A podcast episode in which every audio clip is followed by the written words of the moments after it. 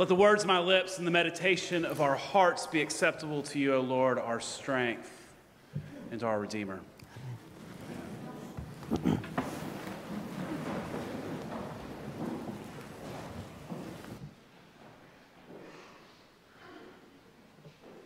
Never has been the children being in children's chapel been so obvious as it is today. The congregation looks very different with all the costumes, or most of the costumes, having left for a moment, and we'll get to that in a moment.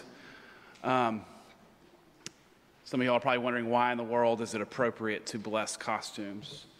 So I will tackle that in, in today's sermon.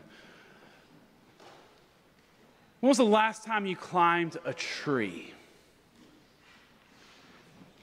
It's risky it takes effort.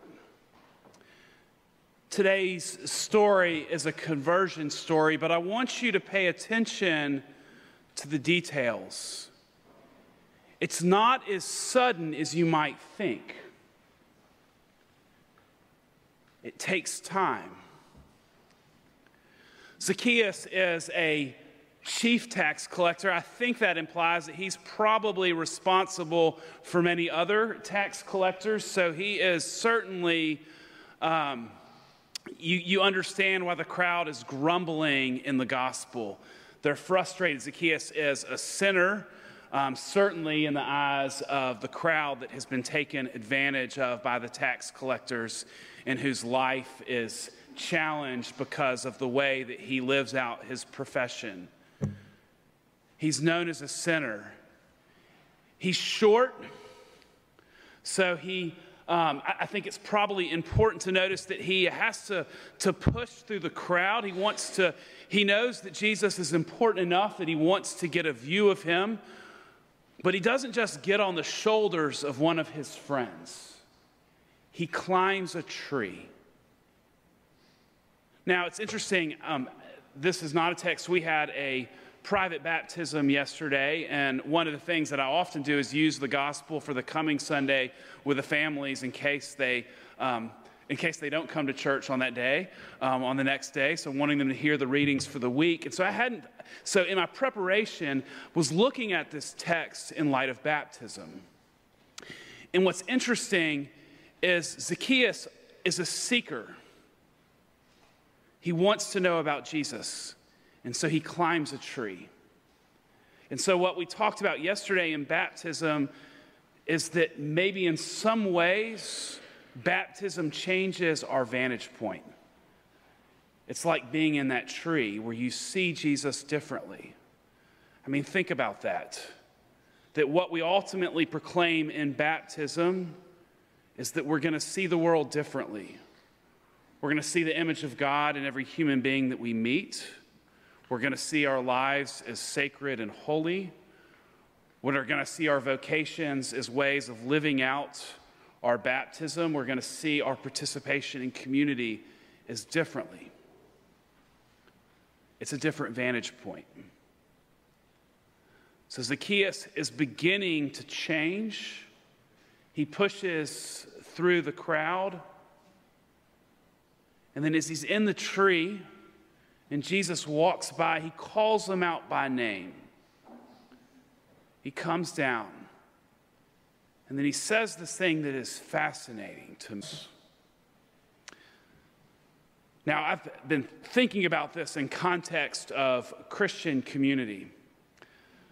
I think that probably the hardest task of the church, honestly, is kind of living into this story.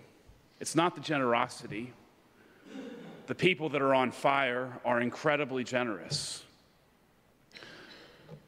I mean, this, this community is a generous community. The actual challenge of this story is the recognition of gifts within the individuals within the community. Because my hunch is there's two types of people here.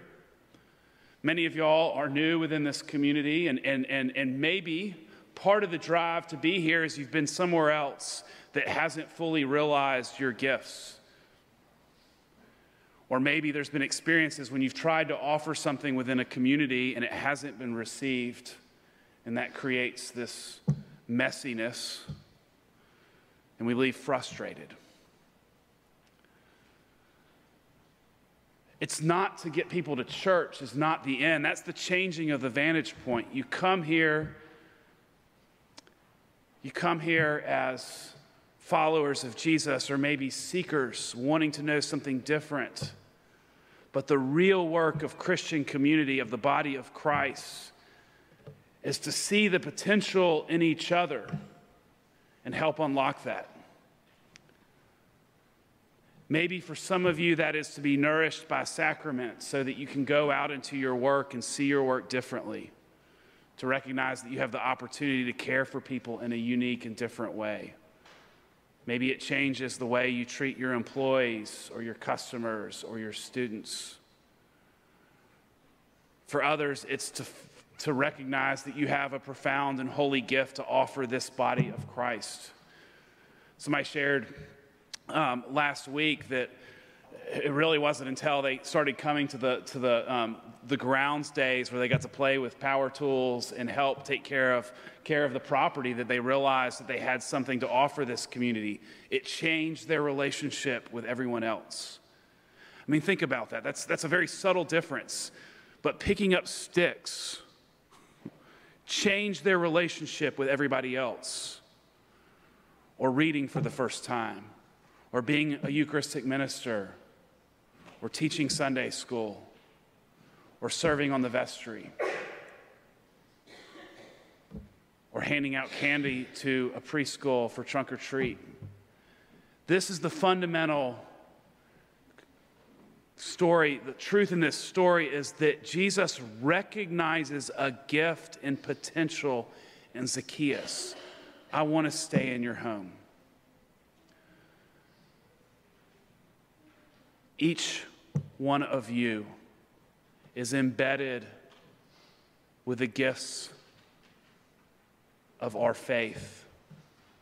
Whether that changes the way that we work or it changes the way we participate in this community, that is the responsibility of our community is to help each other live into the faith. Now, why are we about to bless costumes? Some of y'all have probably grown up in more traditional environments where this seems like an affront at what it means to be faithful. I'm making that assumption. But I think the reason it speaks to me is maybe Halloween is an expression of creativity. An expression of creativity. And when our young people and some of the adults come in with costumes, it's a recognition of their creative gifts of playfulness.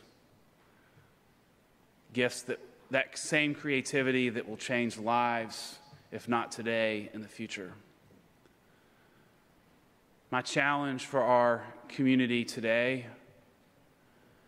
especially in the season of stewardship, it's interesting that the story is not about the generosity it's not really about the generosity of Zacchaeus.